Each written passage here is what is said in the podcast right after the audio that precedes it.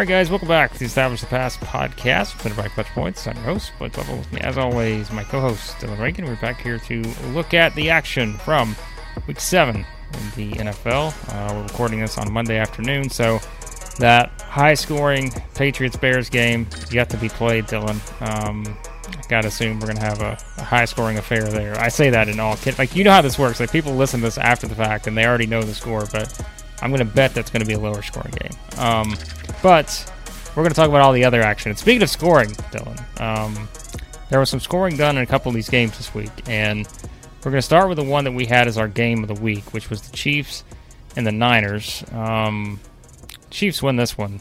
Um, if you were a 49ers fantasy defense holder uh, like myself, I hope you benched them this week uh, because Chiefs put up 44, win 44 23. Of course, the biggest news is um, not the reemergence of Juju Smith-Schuster, but uh, it is the trade that sends Christian McCaffrey to the Niners. We saw him out there uh, a little bit in this game, and uh, again, fantasy-wise, if you're a Jeff Wilson fantasy owner like myself, congratulations. Um, he's going to be dropped very soon. Uh, but Christian McCaffrey gets some gets some action in on this one. But the bigger story was that the Chiefs are still the Chiefs, and um, you know uh, it, we said it's kind of a banged up Niners defense, and I think it was pretty clear that they just were not going to be able to slow down the Chiefs in this one.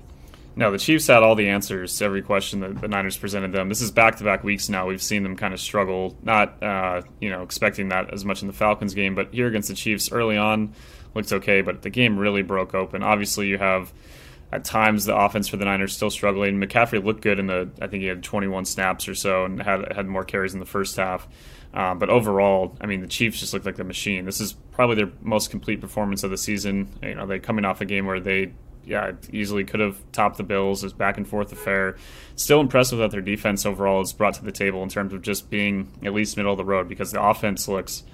Uh, completely fine as we've talked about for most of the season, but um, even more so in this one. I mean, this is uh, looking at um, Football Outsiders numbers. They're putting this up, I think, as like their seventh highest DVOA performance in the last like 25 years. Like you have games like the like the Bills uh, wild card um, win over the Patriots last year that are ranked ahead of it, but it's like a it's with a handful of games of like just playing a premier defense and just making them. Uh, look average, even though, as you mentioned, a lot of guys were out for the Niners still, and they're they are still going to figure out some issues with their with their secondary, and they did a good job of keeping Bosa even off um, off, uh, not able to like really commit to rushing constantly throughout the game with a lot of misdirections, a lot of those jet sweeps to Mecole Hardman that had so much success. But overall, I mean, yeah, the Chiefs just looked like a, a machine, and, and, not really a surprise given you know, with all the teams we've talked about this kind of theme the whole year. There's only so many teams that have really stood out above the pack. There's a lot of teams we thought were going to be good that are just struggling. And I wouldn't say the Niners are necessarily. I mean, they're three and four right now. They've lost to some bad teams. I guess you can include them in there, even though their defense, I believe, will bounce back and shouldn't look this bad week to week over the course of the season. But it's just more of a more of a clear indication that the Chiefs, the Bills, and the Eagles, in my mind, right now at least, not you can count the Cowboys, Giants maybe in there if you want a little bit, but they just seem like they're on a different kind of plane from the rest of the group, and even the, that mid tier of teams that we still, you know, over the course of the year could improve and be in contention. We look at the Niners last year; they were uh, at this kind of similar point at the midpoint of the season before they went on their run and almost made the Super Bowl. So a lot of time for the Niners and a lot of these teams to improve, but at this point, man, the Chiefs are just a step ahead, and it was uh, it was really clear throughout as this game played out, especially in the second half. Yeah, I think so. Um, we'll see what happens with the Niners moving forward. With Christian McCaffrey there added to the mix, uh, his old team, we'll get to in a minute, seemed to still be okay without him. We'll see how long that lasts uh, as well. Um, all right, do our betting locks. Um, let's start with the Lions and the Cowboys. That was one of the betting locks. Uh, I think that was mine. I went with that. The Cowboys were seven point favorites. It was a little dicey there for a minute, Dillon, yep. but uh, they they found a way to cover this one, uh, twenty four to six. They beat the Lions, who fall to one and five. So much for the Lions uh, being able to, you know, perhaps be better than we thought. They just they're struggling right now, as we know. Um, and you know they turned it over what five times, I think in this one. Um, second half, all Cowboys, and uh, you know I think it took a little, a few minutes for them to get going, but once the Cowboys figured it out, Dak had a pretty, I mean, not you know a line that's going to necessarily just jump out at you, but it was pretty efficient day for him. Um, Tony Pollard, another nice day in terms of his uh, rushing attack. Meanwhile, uh, Jared Goff, a couple interceptions and you know what, two lost fumbles, and yeah, just was not not not a great game for the Lions overall. Although they had their chances, that fumble uh, at the goal line for Jamaal Williams was obviously a huge play and a you know momentum swing there for the Cowboys. But Dak's back, and the Cowboys uh, get back on track here with a win. Yeah, Micah Parsons made an insane play on right before that fumble to keep. Uh, forget what tight end uh, was about to go in for the Lions for a touchdown. Yeah. Tackled him at the half yard line. That's why they had to run that play. So I mean, Micah, as we know, week in week out, has been amazing for Dallas. But I think to your point on um, this offense, I, it, it, Dak looked fine. Uh, I do think they'll over the, the, next few weeks he'll probably improve and things will uh, work out a little bit more in the passing game. I thought in the second half this was really about them just bowling the lines up front. They're like, all right, we're not exactly putting up great drives here against a pretty bad Lions defense. What do we need to do? And they just made it simple. And like you mentioned, Tony Pollard and Zeke and that offensive line kind of just t- changed the entire tone. Obviously, that fumble, maybe it's a little different story if the Lions get in the end zone there, keep it a bit closer. But overall, with Detroit, I mean, we looked at these two defenses the last couple games for them against the Patriots and Cowboys and said, all right, they've, you know, yes, they put up some points against the Eagles in week one. Week one's a little bit of an outlier. What are they going to do against these top end defenses? And they have not passed the test clearly. So it's disappointing for what we've, uh, you know, our excitement for the Lions going into the season. Now they're sitting at one and five. Feels very similar to last year.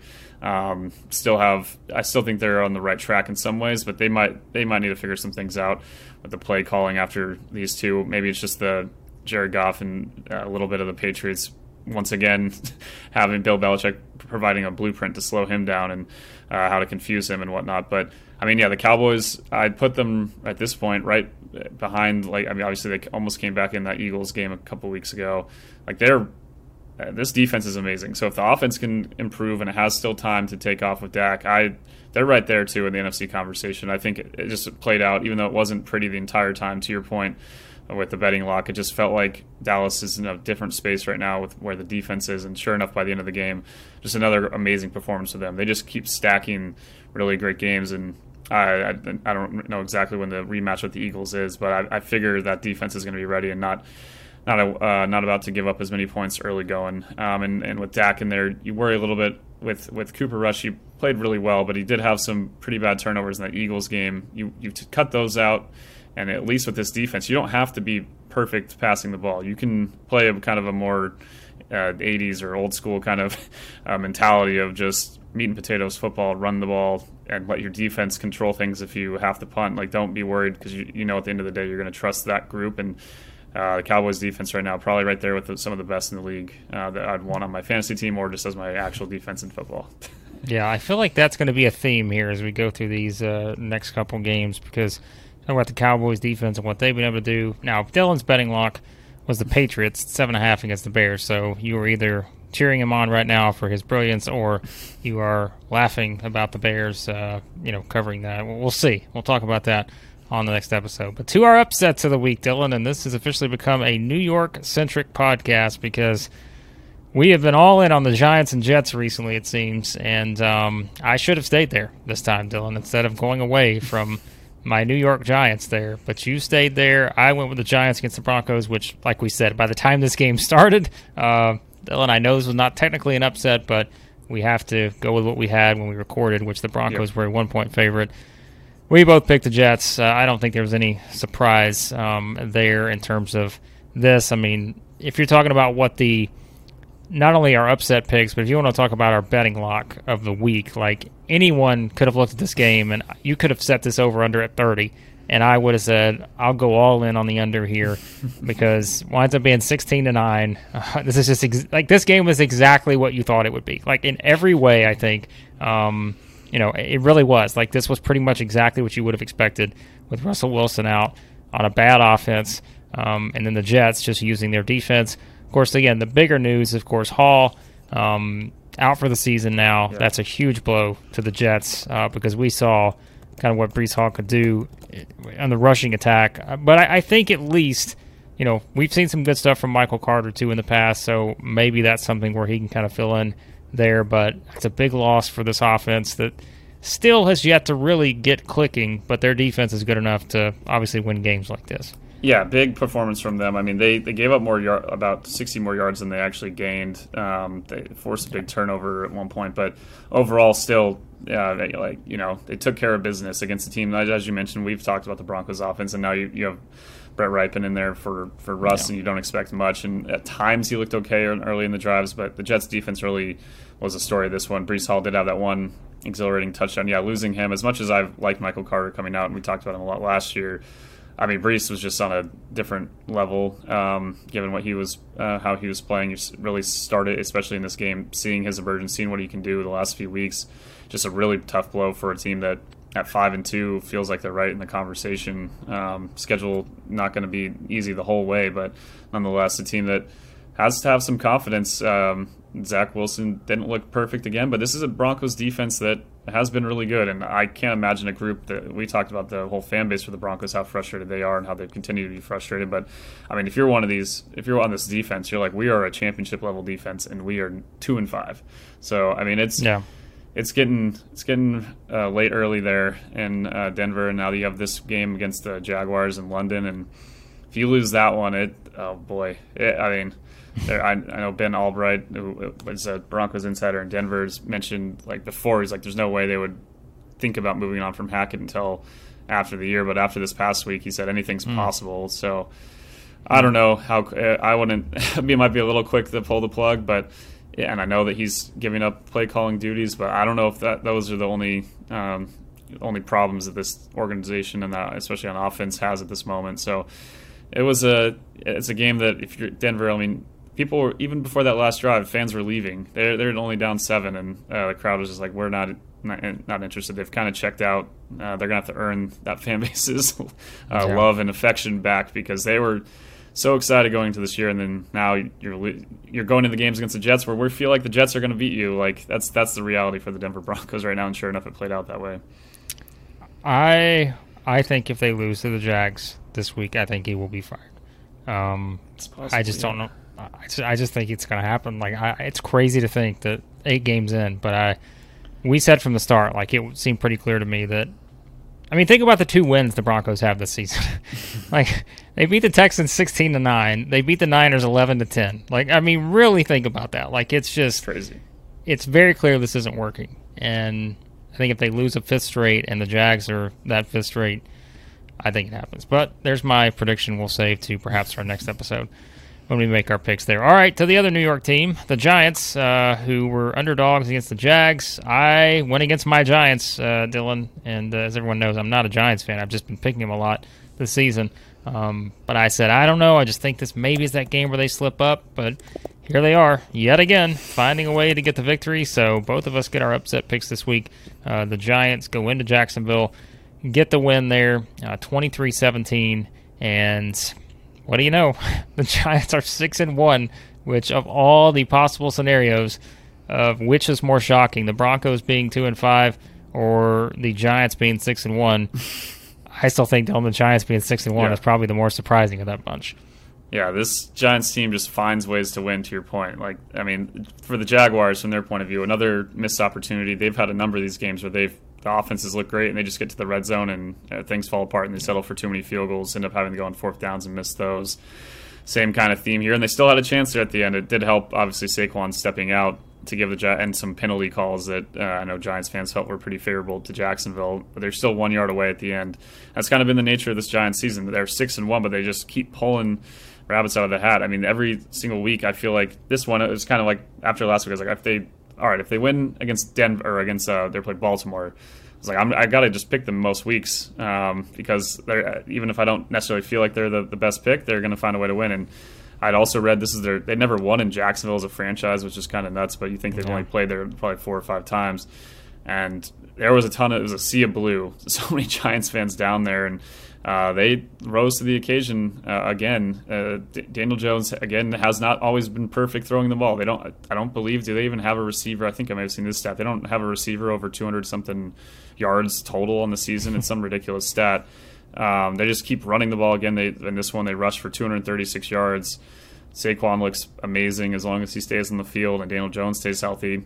it might not always be pretty. It might not be the exact uh, way we've usually seen offense operate, but it's working to enough. And uh, you know, there's still the full DVO rankings haven't come out yet after this one. They're still probably similar to like what we looked at with the Titans last year, where they're kind of in the middle of the pack despite leading the entire AFC um, in DVOA. I, I imagine the Giants will kind of be in that similar spot. Um, I'd say out of the units, yeah, with more surprising their record than the Jets. The Jets defense we thought might be better, and it's probably exceeded expectations. But the Giants are just, I mean, they, they, you look at all the stat lines too, and it's just everything they've done, and it's like this.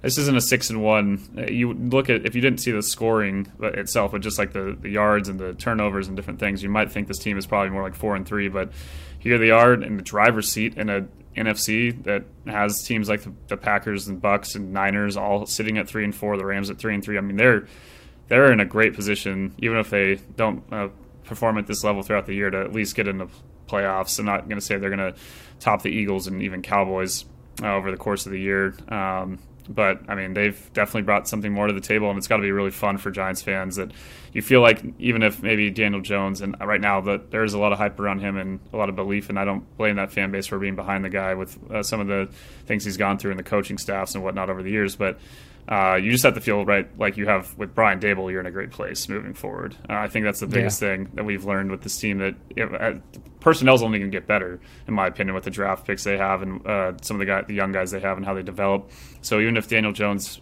uh, maybe this isn't the right time to have that conversation about him as the future franchise quarterback, but I still feel just great as a, if you're a Giants fan about where you are as an organization right now, and that's crazy to think given we aren't that far off from them just cycling through coaches and all the these years of losing games. I mean, I think they've already won more games this year than probably any of the last few seasons. So it's it's all yeah. happiness in Giantland.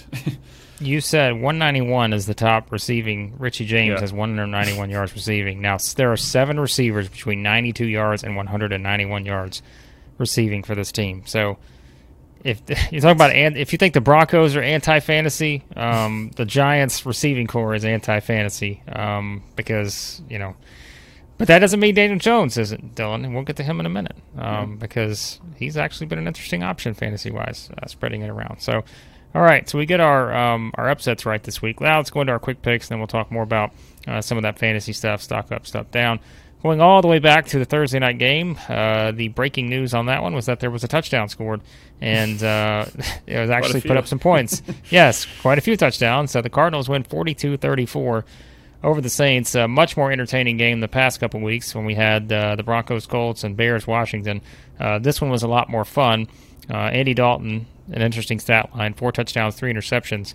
Um, but the bigger story is, again, that the Cardinals able to pick up a couple um, of touchdowns on the defensive side uh, to really kind of separate themselves. Um, scored 28 points before the half, and uh, from there were able to hold on for that win. Yeah, Saints made it close late, but uh, like you said, the Cardinals when they got those two pick sixes, you felt like the game was over. Um, Cardinals still put up a couple touchdowns in the second half. Um, overall, thought Kyler looked uh, kind of like we talked about going into the game. It just felt like when DeAndre Hopkins is back, that safety net is so important. And sure enough, had quite a few targets uh, for the exact stat line, but nonetheless had a pretty big game in his first game back. And you just felt like the offense was more comfortable. He only they put up as an offense 28 points, obviously with the two pick sixes. So maybe uh, against the Saints defense, that's pretty solid. A, a defense that has been put given up uh, some more crooked numbers lately, despite early in the season looking quite good. Um, it's kind of a, it's just the nature of where the Saints are at this point. Uh, I thought their offensive line looked better in this game, but I don't know if it's more so just the Cardinals' defense still has some things to be desired. Uh, just two kind of teams that I don't right now are in that next group. Even though the Cardinals are still very much in the thick at three and four, and even you could argue at two and five, the Saints are only a game and a half, I think, behind a wild card spot. But I'm not feeling overly confident in either team. But at least for the Cardinals, with DeAndre Hopkins, I mean, this offense still uh, has enough playmakers, and maybe if the, the, defense can be opportunistic like this, maybe they will find themselves back in the playoffs uh, with a, a, weaker NFC. So I just think a, a, game that the Cardinals, both teams, you kind of felt like at two and four going into it, they needed to win if they wanted to.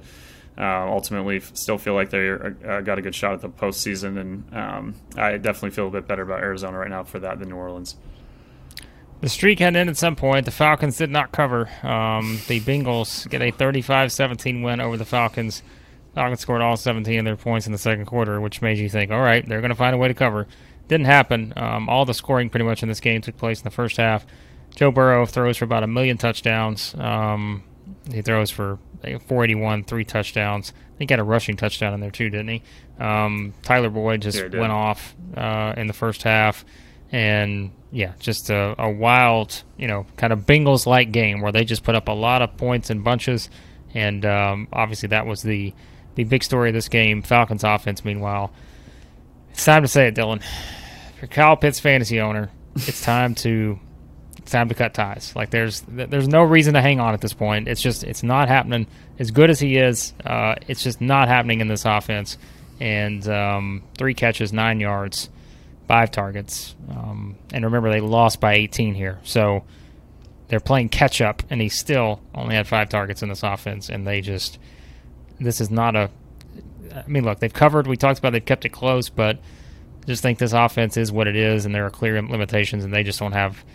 I don't know why I ever kind of thought they'd maybe be able to keep up with the Bengals here, just because the two offenses are on different universes. I think. Yeah, the Bengals. I mean, this game is the kind of game we were, you know, going into the season, all the hype of what they did last year. This felt a little more like some of the performances we saw in December and early January from this group, and uh, you know, they spread things back out again, and it, it worked pretty well. They, they have just so, when you have Tyler Boyd as your third receiver, and we talked about this a lot. It just for most teams, it's going to create mismatches, and they did a great job of having, uh, you know, still with they, they're able to really blend the deep passing game with a quick game that involves, for the most part, Burrow just throwing a ton of passes in under two two and a half seconds or so, uh, getting the ball to these playmakers and letting them do things in the open field, and it, but then taking the shots when they feel like they have the opportunities and that trust between Ja'Marr and him. I mean, Ja'Marr Chase has a couple great uh, plays in this game, but especially that first touchdown he scored on the right pylon that it, it feels like almost an impossible play to make, and the, the ball's thrown right in the right spot. He's his ball skills through contact deep down the field are up there with the best guys in the game. And uh, just for the Bengals, had to feel so good because this offense has at times struggled this year, but still at four and three. I mean, they're right, still tied with the Ravens. Yes, they lost that game barely to them earlier this season, but given how some of the things, some of the issues they had early, in the early going, I mean, this is a team that feels probably again with a couple field goal losses and weird ways they lost the Steelers week one. They probably feel like they're could be a five and two, six and one kind of team. Um, and the defense still is solid, as you mentioned. With Atlanta's offense has, for a lot of the season, looked pretty good. Even thinking about what they just did last week to the to the Niners, but uh, Mariota not his best performance. Just overall, the Bengals defense caused a lot of havoc. The, the secondary was opportunistic as well, uh, forcing some turnovers and making some big plays and just getting stops and third down. Really a big key for them. So yeah, the, the exact kind of win for the Bengals that they wanted going into this one. A perfect scenario. Now they get the Browns, Panthers, Steelers the next few weeks. I mean, they feel like they can probably stack some wins here if they just play to their potential. Yep, I think so too. Um, so we'll see how that plays out there for the Bengals. All right, Colts and Titans. Um, Titans win at 19 to 10. This is a game I thought would have a little more scoring than this, um, but but the reason why I didn't is because of a move the Colts have made today. As we're talking, um, Matt Ryan seemingly aside he has an injury, but seems like Matt Ryan is done as the starting quarterback of the Colts, minus an injury to Sam Ehlinger there, uh, who is officially going to get the start moving forward. I mean, Dillon, that tells me I don't know what that tells me about the Colts moving forward. They're three and three now. Of course, they have the the the tie as well, but um, I just think this is a team that's been way more disappointing than I thought. You know, I, I think I picked them to win the division, didn't I? Um, Yeah, and you probably did. I just, yeah, I mean, it's just not, it's not happening. And the Titans just were the better team in this game, and not as though the Titans looked perfect, but Derrick Henry did his usual, uh, 128 yards on the ground there. But I don't know what the Titans' upside is, but it's clearly higher than the Colts right now. Yeah, kind of. We, we talked about this when the Titans started 0 2. They were probably one of the teams we were the least worried about just because of what Mike Vrabel's built and how they just always end up being in the mix, even if they're not a great team. And sure enough, they've reeled off four wins in a row now, including a couple over Indianapolis. That yeah, they've kind of had their number uh, for a while now. And we talked about Derrick Henry looking more like his old self last week. That continued in this one.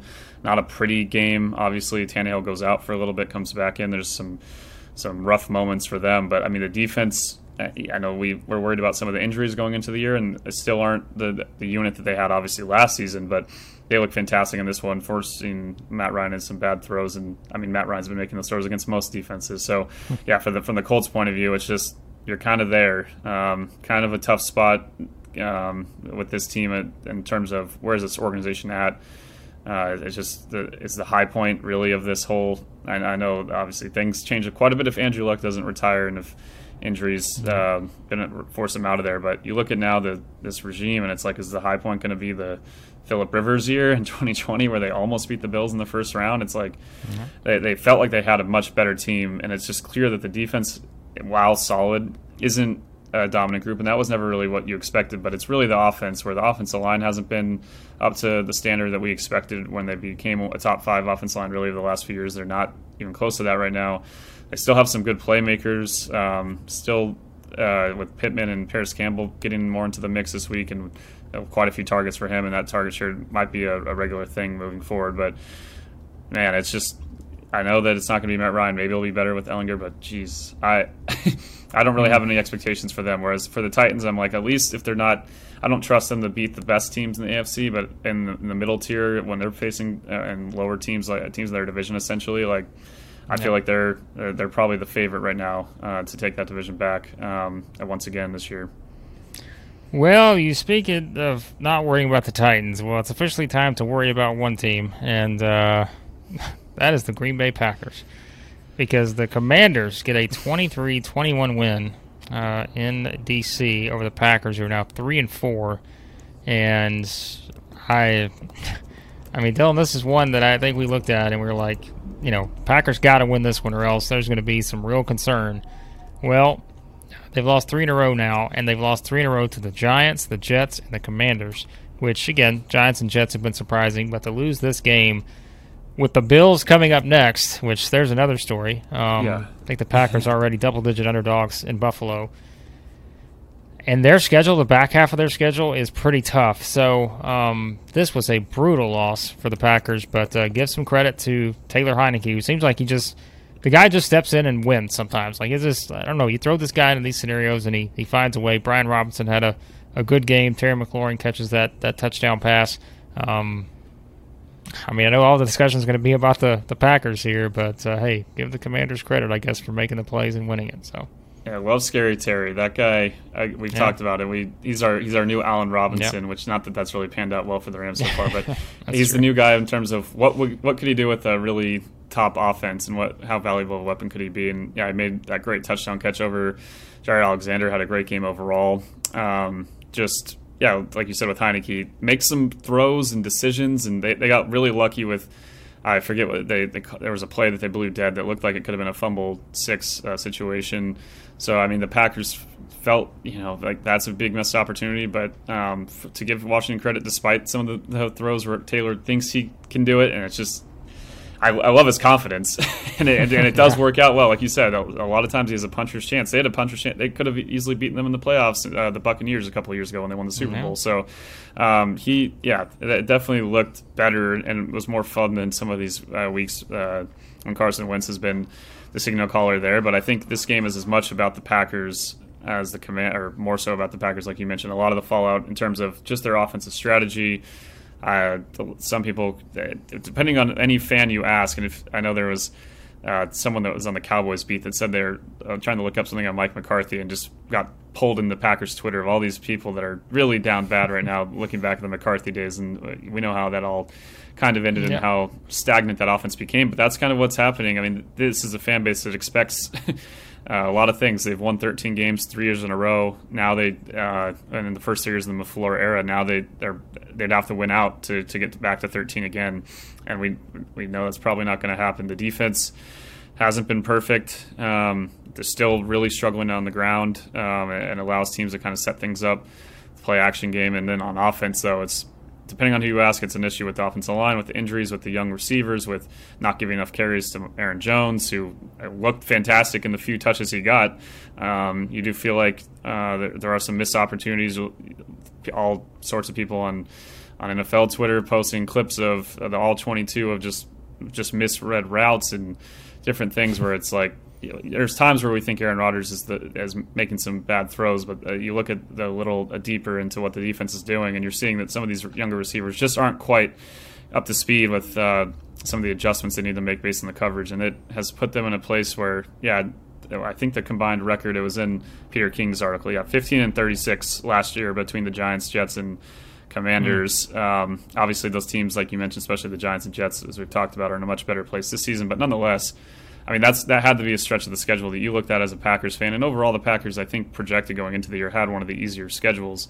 Now, I, I mean, you're not even overly worried about what what happens in the division. Long way to go to see what goes on with the Vikings, and they're on a bye obviously this week. But they're sitting at five and one. Can't really worry overly about that. You just need to figure out your own problems. Uh, Aaron Rodgers sounded pretty confident in their ability to overcome those things. But and I still think over the course of the year, they're a team that once you get to the playoffs, uh, probably not one you want to face necessarily, but yeah, uh, uh, the panic button has been pushed for sure uh, by that fan base, and I understand. Along with the team, I know we're going to talk about in a second. I mean, t- the, the, Buccaneers and them, it's just both the teams at this point. Just we expected so much. We, we maybe you get a little complacent with the the greatness of these. Uh, with, what Brady did in his first years in Tampa and what the Packers have done in the uh, in the LaFleur era, it's just it's not easy to just continue going at that same rate, especially mm-hmm. when you lose a guy like Davante and um, hopefully, some of these younger receivers figure it out because uh, otherwise, man, it's going to be it's kind of a brutal spot right now. But I, I, still have faith in the Packers to figure it out. But what what does figuring out really mean? I don't know what their ceiling is at this point. It might be in the NFC a little higher than in, if they were in the AFC. I'd have maybe bigger uh, concerns, but they still have time to figure it out with a schedule that isn't uh, up there with the toughest in the league. Well, that sound you hear is the panic button not going anywhere because uh, it's actually headed to Tampa because the the Panthers get a 21 to 3 win over the Bucs. The Bucs were 13 point favorites in this game, I think Dillon was what the number got to. When we did it it was 11. 13 point favorites here and not even close. I mean, this was just I mean, we all know I picked the Bucs to, to win the Super Bowl. My Super Bowl picks right now the, the most the worst Super Bowl pick in the history of picks um, between the Bucs and the team we're going to get to here in a few minutes. Um, they just look bad. I mean, they could do. No, I thought that, that Brady and come. I thought they would shred this this Panthers defense, and you know, I thought the Panthers offense would struggle without Christian McCaffrey, but it's like it was complete opposite. What a what a mess there for um, the Bucs. They still put up a decent yard total if Mike Evans doesn't drop the ball. There's, they almost have 400 yeah. yards on the day, but I mean they were a combined third and fourth down, three for 16. I mean that's just not going to. They the Panthers defense had a, a lot of answers. I don't know if the Bucs were tipping the plays. I know they've had issues with their offensive line, but I mean, it looked like at times in the passing game the Panthers were just blanketing the receiver, like they knew where the guys were going. And that, that, makes it really hard for an offense to figure out how to move the ball down the field. But it is probably the worst. I mean, def, not even probably. It's definitely the worst offensive line situation that Tom's dealt with since he moved on to Tampa. Uh, I wouldn't say, or maybe it's even worse than his last year in New England, where they had some struggles, and when they, especially when they lost those last couple games to the Dolphins, and then the last game in the playoffs to the Titans of his uh, Brady's uh, New England career. But it was, I mean, these games, it, they just this is the NFL though. These these games kind of one or two of these every year we we get where it's just like you feel like it's a sure thing. Next thing you know, a team just gets thumped uh, the Panthers still have a lot of pride. Uh, they played really well, and the defense has been for large portions of the year pretty solid. Um, they've had some pick sixes and different things we've talked about, but I mean the bigger surprise I think was what Carolina's offense at times was able to do. PJ Walker had a really nice touchdown pass, but the story was obviously both Foreman and, and Hubbard just going off on the ground against a Bucs defense that has prided itself over the years of being one of the top run defenses, especially the last two years. So it's uh, I, I think almost my I don't know if I had to say like if I'm more concerned about Tampa or the Packers, I might be a little more concerned about Tampa because I don't know at this point of what guys, uh, especially in this on this game uh, on this field on Sunday, like they're not missing some key pieces that I think like really could help like moving forward. Like guys that are injured, that they're, they're most of them that are we're not playing on Sunday are not going to come back. So you're not you can't look forward to them coming back at some point to help you out on that offensive line and um, and on defense, and some of the guys they've lost in free agency are just going to be really hard. You know, they ran it back with all their starters from the Super Bowl defense last year. They were not going to be able to do that again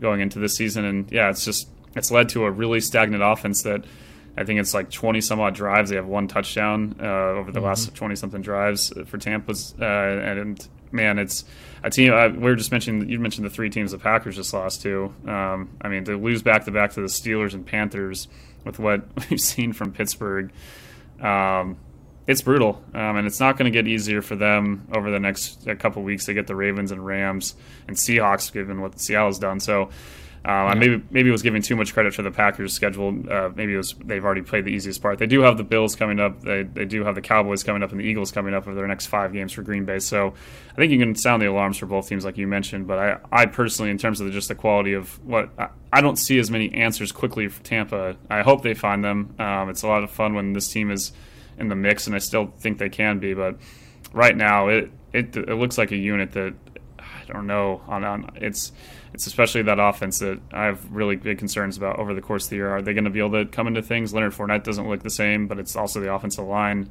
itself. So just a lot of question marks, and I don't know how much they can really address at the trade deadline. They might try. Uh, we have that coming up, so maybe they'll try to make some moves to address some of those problems. Ravens 23, Browns 20. Uh, this was a pretty entertaining game. Um, the Ravens, uh, you know, I mean, I think the Gus Edwards, you know, kind of establishing himself now with like we talked about with the Dobbins injury before, and um, you know, able to to give them a couple touchdowns. And I think just having that rushing attack outside of Lamar Jackson, who didn't have his best bang for passing performance, only was no. nine to 16, 120 yards. Um, yeah, it was not his best game throwing, but to have Gus Edwards back clearly gave them a boost in the running game. Um, it's like you know, kind of at this point, Devin Duvernay is going to make a play somewhere, and I think that the kick return, I think he was able to kind of put them in a position there um, with that one. Uh, on the flip side, I think losing Njoku for several weeks is a bit of a blow to this um, passing offense for the Browns because he's been really good this season. But pretty good game here, but uh, the, the result was kind of what you expected. Yeah, it's kind of the theme of this Brown season. They now have four losses by three or less points, where yeah. you feel like it's definitely within within reach to win. I, they have that pass interference call on Amari Cooper. It looked like he shoved off. Some fans might disagree and say that that happens more often when it doesn't get called. And then they have the, the whole false start offsides debacle. But despite all that, uh, you're still asking the, the kicker to, to make a 50 some odd, 56 yard kick in a pressure situation. I know he hit that one early in the season to beat Carolina, but um, it's it's just kind of that they've struggled to finish, and it's it's tough because at times Brissett looks solid, that Nick Chubb looks great, offensive line solid, but things have not come together overall. And the defense, even when it has a better performance, there's still some moments where they're lacking, and uh, the Ravens were able to sustain some drives and at least kind of shorten the game there in the second half to limit the, the Browns' chances. So. A result that, like you said, was expected, but it didn't come in the way necessarily I thought it might. I thought I thought Baltimore would have an easier time, and maybe a team that also uh, they're like the new Vikings in terms of they always are playing these one score games every week as uh, it comes down right to the wire, and it's stressful for that fan base. And maybe they'll figure some things out. A big Thursday night game should be fun to watch between them and Tampa coming up for both teams in their direction this year. But um, I mean, still big for the Ravens to come away with the victory in a division where uh, you know there's still a chance they split with the with the Bengals, and that division record ends up being the, the separating factor. So uh, important to, to win this game for them. Um, and, you know, for all the really close losses where we feel like they should have won, I mean, this one could have swung either way. It's probably deserving for Baltimore to, to find a way to get a victory, um, even when they're not at their best. And that's that's the thing about what the Ravens have put on the field. You don't feel like they've put their best effort as a whole unit together. Maybe another team that um, at the pass rush, maybe they have some uh, things they can address at the trade deadline. Uh, but overall, I think still, you know, it's compared to past years. Maybe it's also the defense is getting better. Maybe the scheme is getting better and catching up to the offenses overall across the league. But here we are in almost in November. You feel like when's there's got to be a time when this offense clicks and isn't just efficient for one half or efficient here and there. Still feel like they have a capability to be a really good unit um, over the course of the year. Whereas the Browns, uh, they they already this is their easy part of the schedule. We talked about it going into the season. I now at this point, I don't know what your direction is, or if you're looking for more ahead to next season already, and just making sure Deshaun's in the best place possible when he comes back to kind of build blocks for next season because it the schedule gets a lot tougher for Cleveland and it's rough because you feel like they if little balls bounce a little bit differently, a little few different things happen. This is a team that's at least at four and three and feels like they're right in the mix. Instead at two and five in the AFC, you might be toast. yeah, um, I think so. You compare the two conferences, uh, yeah, we kind of know which way you're leaning there. Um, Raiders 38, Texans 20. I, you know, the only thing I guess you take away from this game is that if you played Josh Jacobs in fantasy, um, this guy right here, not not good, not good, Dillon. If, if he was on the opposing team, you were in trouble, um, and that's what happened to me. I got I got Jacobs this week uh, in fantasy, uh, 20 carries, 143 yards, three touchdowns. Um, you know, I think this game the Raiders did what they had to do. Obviously, they scored 21 in the fourth quarter um, to mm-hmm. win the game, but I still think you know it's pretty clear. I think the Raiders were going to find a way to win this one, and again, that fourth quarter was huge to to catapult them to a victory here. Yeah, they took care of business in the second half. They started really slow, um, but they could afford to in this game against the Texans team that uh, maybe even lacking more of a punch than they offered last season. It feels like in the early going, given how they were able to compete with some of these teams that they played.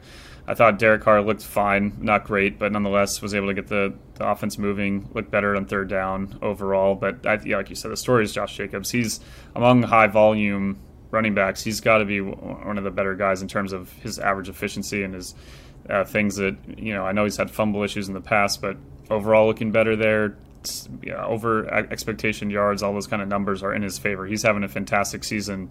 Um, some discussion, I think Josina Anderson was tweeting about possible extension for him because I believe they declined their op- his option before the year. Be interesting to see where that goes, but he you, you do see how much it sets up the passing game when, when you're able to run the ball like that for every any team, but especially with the Raiders and how they're currently constructed with an offensive line that has some deficiencies. You slow down that pass rush when you're able to run like that. So I'm um, excited to see what they can continue to do. We talked about it if, uh, after they started off really slow. We felt like they were a lot better than their record indicated. That was some of the uh, near close calls um, to the Cardinals and the and the loss to the Chiefs even. So uh, I, th- I, think the Raiders, you know, it's, it's, two and four, still tough going for a playoff spot. There's a long season left, but you do feel like they're starting to find something and click. And at least, you know, there's only you can only play who's in front of you. And the Texans, um, we always talk about the the great teams really in a not demolishing always, but at least comfortably beating the, the weaker opponents they're supposed to beat in their schedule, and that's what the Raiders, even after a slow start, and ultimately did with this 18 point win.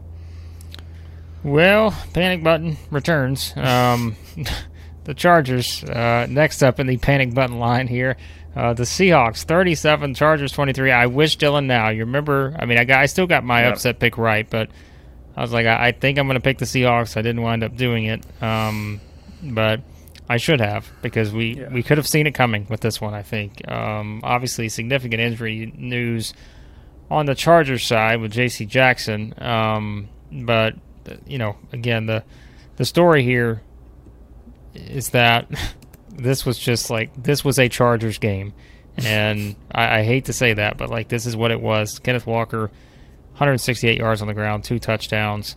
I had a 74 yard score in there.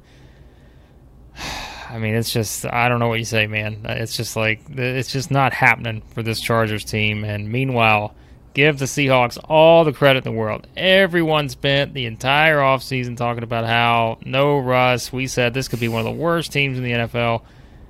Man, they are four and three right now. They are currently the leader in the clubhouse in the NFC West, and it's just it's just wild to think about how that's happened and it doesn't feel like it's going to stop at least for the offense. I still overall with this team, uh, you know how I don't know how far they can go because the defense I still think it needs a more retooling and more time as we knew with what some of the guys they let go and how they've worked on that unit. But the offense, I think it's sustainable. Uh, I don't. We're we're in the midpoint of the season almost, and Geno is putting up these kind of games routinely. He looks just ridiculously accurate uh, in all parts of the field. He's the reads are great. Every the way that the running game's working. Obviously, Kenneth Walker with his best performance as a pro um, against a Charger defense that was built um, to try to address their issues with their run defense. And I know this is a team that has been struck again by with the injury bug. You mentioned J.C. Yeah. Jackson. They had Mike Williams go down already this year. They lose two two and you know key pieces in Joey Bosa and Rashawn Slater.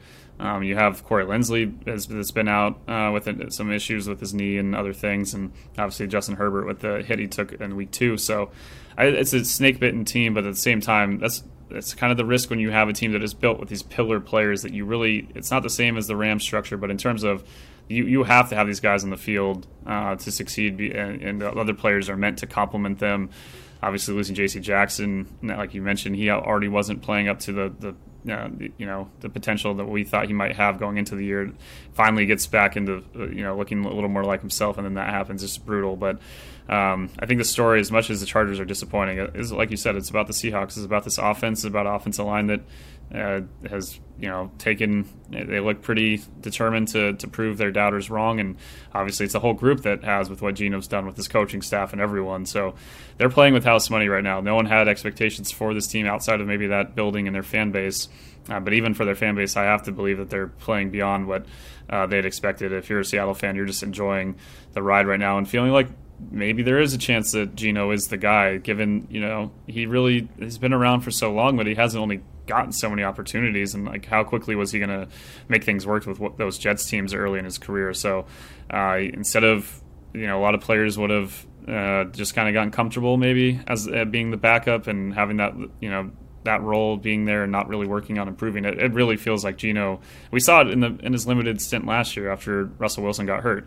Uh, I was worried about the Rams defense when he came in and looked like Peyton Manning at first, but uh, maybe it wasn't so much about uh, their deficiencies, more more about his preparation and what he's become as a quarterback. I uh, still mad that I haven't I didn't pick him up in fantasy at the right moment because I mean now it's like you can't even you can just start, start him. I think you might have mentioned this last week. You can just put plug him in to start and you feel good about it. You're not even yeah. thinking about it anymore. That's how that's where the level he's at. Yeah. Hopefully DK's okay. I know they said he some of the X-rays mm-hmm. look fine on his injury, but uh, and they get Lockett back. But yeah, this is an explosive team. Uh, and that offense, no matter what the defense looks like, it's going to be fun to watch Seahawks games. There's probably going to be a lot of high scoring affairs like this.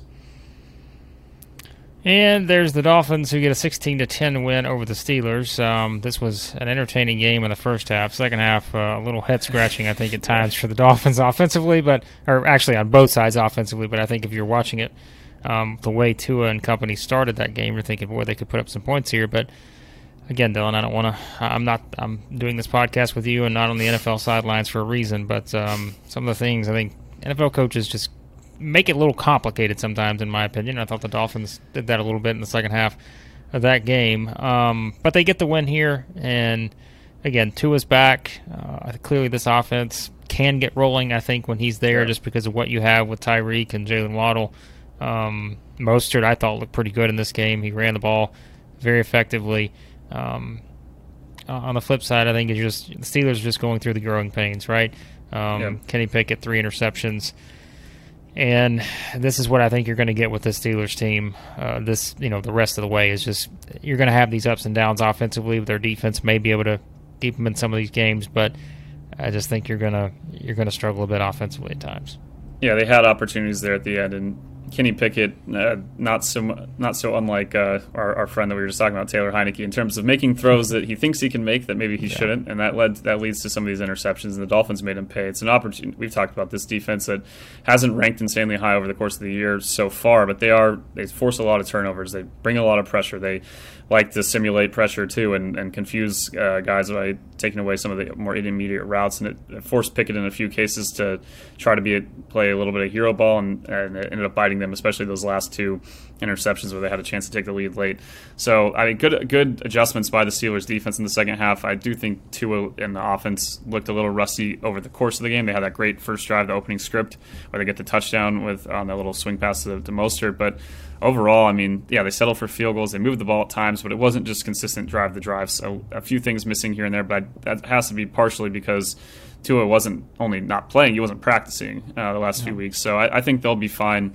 Just going to have to take a little time to retool there, but big for them to get this win because you know they lost all those games in a row uh, after the hot start. Started having a little bit of concerns. I still think the Dolphins are going to be a factor because I do feel like if Tua's on the field, not taking hits as he talked about, trying to not. Uh, uh, go into contact like he like he did early in that game. Took another big hit, luckily not to the head so much. So um, limit those things. Th- like you said with Mostert, he looks solid. I think this offensive line and, and that running game and their, their, attack there, I do trust that they'll figure things out. But like you said, getting a little too complicated. The decision to, to not kick that field goal late, some of the, the play calls even on the fourth down when they did go for it. Um, just some concerning things because yes, you want to be aggressive, but it is selective, especially when your defense is playing as well as they were. And I thought the Dolphins defense, I, you know, mentioned the Steelers defense making adjustments. I thought the Dolphins defense as well because the last two drives of the first half, Steelers were figuring some things out, getting some openings, and finding a way to move the ball. Second half did not happen. Uh, they they, yeah. they looked much better. Um, so I feel pretty good about where Miami's at at this point. And like you said, for the Steelers, it's going to be growing pains. It's kind of the nature of it. Uh, a lot of time, and but I think it's good that Pickett's in there. They look like a, a, team that has more of a direction when he's out there, even if it's not always pretty. Um, yeah, I feel like these are necessary things for his development at this stage, and they're only going to have a learning experience playing a defense with as many varied looks as Miami is. All right, uh, there are your games for the week. Now on to a couple things before we wrap up. Wrap up, uh, Dillon. Our stock up, stock down. Um, I mean, I think our stock down is pretty obvious in, in several instances uh, in terms of some of these teams we've talked about. Um, but I know stock up. We've kind of talked about the Seahawks and Geno and company. Uh, who else do we have on our list this week? Yeah, Geno and Seahawks had to be number one. I know our stock was already higher on that offense. Um, it should even be more Seattle's offense than anything, but they're already high. But it took it to a different level what they just did to the Chargers. I know we have seen teams like the Jaguars do that against the Chargers already this year but I, I, think that was uh, they had to deserve some praise for that. I think the Bengals offense took some big strides in terms of we, we talked about in that segment as well. They looked just the approach was very different. They they really varied more, just way more of spreading things out uh, than they were early in the year. I know Joe was getting hit a lot early in the season, and at times it looked like he was even mouthing to the sideline like to go out of empty. But that's when they're at their best, and when he gets the ball out quick and those openings are there, it's just hard to compete with the talent level across that whole uh, pass catching group. Even Hayden Hurst gets seven, I think seven or eight targets in this one. Pretty balanced share of targets between Boyd, Chase, and Higgins, and um, you look how lethal they can be, and I know against the Falcons defense that overall maybe not great, but still has looked better this year. Um, stock further up for the New York teams. It was already higher, but I think with the Giants in particular, with the way that they've found ways to win, I mean, it's not so much at this point. I'm thinking they're just getting lucky. I know I still mentioned that they're probably DVOA wise going to be more in the middle of the pack, but um, I think I, I, I, do believe in Brian Daboll. I need that's probably a shirt. I imagine that's already out there, but if not, then we should get one because uh, how he's turned around that whole approach, the whole the feeling about the Giants organization, and how that fan base feels. Um, it's pretty awesome. And then also with the with the offensive line for the Seahawks um, playing well, I think Kenneth Walker, obviously his coming out party um, performance he made it kind of looked like that Michigan Michigan State game last year where he was running all over yeah. that defense. He was he did that up to a few teams uh, that I want to, want to compare the Chargers to. I think it was Northwestern Rutgers, if I remember correctly. But uh, I mean, Kenneth. I don't great. know. The, the, Chargers are kind of a Northwestern team. Like that's that, it's not really that off. I guess not just because so, they have yeah. Rashawn Slater, but yeah. yeah. Um, no, I I think Kenneth looked. I mean, along with unfortunately as we talked about the Breece Hall injury, but I think those two we had high expectations for both of them, but I think they both, uh, and hopefully Hall comes back fully healthy next year. But Kenneth definitely looks like um, they found their, their number one guy for a long time in Seattle. Yeah, I think so too. So um, yeah, I, I, think that's you know you kind of look at that and like we said with the down group. I mean the the Packers, the Bucs. Um, we talked about the Lions offense earlier. Just I said at one point I thought Jared Goff could be a sit it and forget it quarterback. Uh, yep. Not with some of these recent matchups, uh, to say the least. So it's kind of like there was a point where Kirk Cousins, we talked about him uh, as a guy that you just looked at the matchup in fantasy and you knew for sure he was going to have a big day if he was playing like a bottom half defensive. If he's playing a yeah. top 10 defense, you'd sit him. I mean, I think maybe you're still at a point with Goff, or maybe you wait to see him come back again with another high, uh, good, a solid performance against a better or yeah. even like a, a worse defense. Um, but yeah, I put them uh, obviously there with putting up six points the last two weeks again or two games uh, with their bye between um, the Packers and Bucs. Obviously, we already had the stock kind of a little bit lower with the way that Tampa had lost to the Steelers the week before and the way the Packers had looked in that Jets game in particular, even the Giants loss. Uh, you could have you know, counted that as being a little bit of bad luck, but the way they got thoroughly, you know, only putting up 10 points against the Jets and having some of the same special teams issues. I, they already down. The stock was already down, but it's further down right now. They're going to have to earn our trust probably back for. I'm, I'm not going to be putting either of those teams in the betting locks for a while. I know I early in the season had them a few times and hasn't worked out. And even I put the I put the 49. I wrote down the 49ers defense a little bit. Uh, I wouldn't say that they're going to. I think they'll bounce back fine, but it is now back to back games where you're starting to see. And I know it's injury based, and uh, but some of these guys aren't coming back like Moseley. So. Um, I, it's just a team that I, I, still feel really good about. The Niners have, uh, you know, I did pick them to win the division over the Rams here. Uh, obviously, Seattle right now in first place, but Uh, I still just have concerns a bit about not so much when they play the Rams again next week. I'll probably they'll probably find a way to have another great performance in that one with the matchup and how they've gone over the course. But over the course of the year, not, this is the first good team they've lost to. I mean, they've gotten beat up by some pretty bad or lost some games to teams like Denver, teams like obviously yeah. we, have been impressed with what the Falcons did uh, going back. To, they lost to the Bears in Week One, so I mean those have been some close losses. But you're sitting at three and four, feeling like all right, the offense maybe is going to figure some things out as they get healthier and with uh, openings and as McCaffrey gets the playbook down. I, I think that offense could take off. Now the question, it seemed in the, it was like early in the year, it was flipped to like where the Niners defense was going to carry this team. Now I'm I, I maybe have a few more questions. Maybe this is maybe I'm overreacting to uh, just the Chiefs' performance as one that again we mentioned was one of the best DVOA offensive games of the last 20 some odd years. Um, but I still think the Niners defense maybe just has a few more cracks, mostly injury based. I don't think this is any indictment on the individuals they have in DeMeco Ryans. Um, I just I wonder if they can overcome those and if maybe uh, as much as uh, McCaffrey could end up being an absolute superstar in this offense, you wonder if maybe the if they were going to address some things, um, maybe the offensive line and and some of the issues on their defense might have been where you may have thought to spend that draft capital uh, instead. Yeah, we'll see. I think they're an interesting team moving forward. Um, you know, obviously have the potential to get where they want to go, but um, we'll see if the injuries maybe hold them back a little bit uh, there. All right, let's look quickly at our uh, fantasy waiver wire pickups for the week. Um, for me, Dillon, I think Gus Edwards is right there near the top. Um, certainly a, an option. I think D'Onta Foreman, another one is good. The only issue I have with that maybe is the, seeing uh, you know what that split looks like for the Panthers moving forward with Foreman and Hubbard. But I think both are good options if you want to look at them. Um, you know, Allgeier scored a touchdown for the Falcons. Another good option. Um, beyond that, I don't know. It's not a it's not a great waiver wire week, but again, your teams are kind of set at this point in the season. Yeah, I think it's more figuring out guys to fill in for for bye weeks. Hopefully, you don't have half your team out like I did with a lot of Vikings and uh, and uh, Eagles players this past week. But um, I, yeah, like you said with Foreman and Hubbard, figuring out who's going to get the line share of those carries, I still think there could be some value there because the team that's going to have to run the ball to be successful. Um, I don't. We, have seen at times the passing game has had its own issues. So, um, and if also with Allgeier, with uh, as long as Patterson's out, I, I would consider him as a depending on if you have a guy in a bye week and you need to fill in at running back or in your flex especially in standard leagues. Um, didn't I don't know if he had any targets uh, receiving wise, but he he was a starting back um, and looked pretty solid. And you mentioned Gus Edwards pre- earlier and how good he looked, and uh, we'll see what happens over the course of the year uh, with him and Drake. But I think definitely an option um, there. I, I, mentioned Khalil Herbert in here just because his, his ownership has dropped below 50%. I know right now with David Montgomery uh, and that offense overall struggling so much, it's, it's tough to have him. But I still would I would still keep him around because we've seen Montgomery with his usage rate get banged up a little bit. I still think Herbert's going to have an opportunity there. Um, receiving wise, Parris Campbell's targets up to I think 12 this past week with the Colts. I know we have concerns over the Colts overall, but if you really are short on receiving depth, I think at least you can count on him getting a good short share of uh, targets. Greg Dulcich, the tight end from UCLA. Uh, with with the Broncos the last few weeks, I, I think he's going to still have that six to seven, eight uh, targets per game. Even Evan Engram there with the Jaguars, he's owned in only 33.4% of leagues.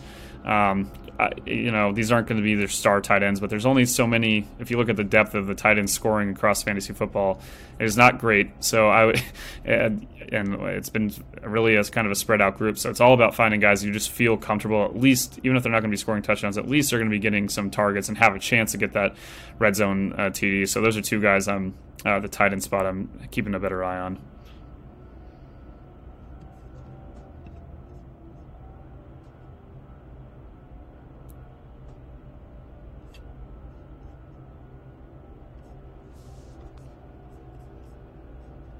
Action in week seven, Dillon. Of course, a lot of stuff going up over clutch points. Uh, so let everybody know where they can find all that. Yeah, you can go to clutchpoints.com to our NFL section. We'll have our waiver wires article along with this podcast up tomorrow with more insight on all the players you should be picking up there. A lot of still fallout from the, the games this past weekend, and looking ahead, we'll have in the Clutch Points app obviously all the Week Eight games. You can follow the World Series, go Phillies. Um, you got the uh, NBA action, obviously, in the Clutch Points app. So lots of stuff in there. We'll, we're, we're going to start re- uh, pretty soon having our power rankings uh, for the NFL kind of featured in the app in a, in a, different way. So some fun stuff going on there. Um, and yeah, lots of fantasy stock up, stock down stuff we'll have in the middle of the week. So all that you can find at clutchpoints.com, in the NFL section, if you search fantasy sports. Yep, check it all out there. And as always, be sure to subscribe to the podcast. Any podcast app you use, search for Establish the Pass. Thanks as always for listening to the podcast, and we'll talk to you next time on the Establish the Pass podcast.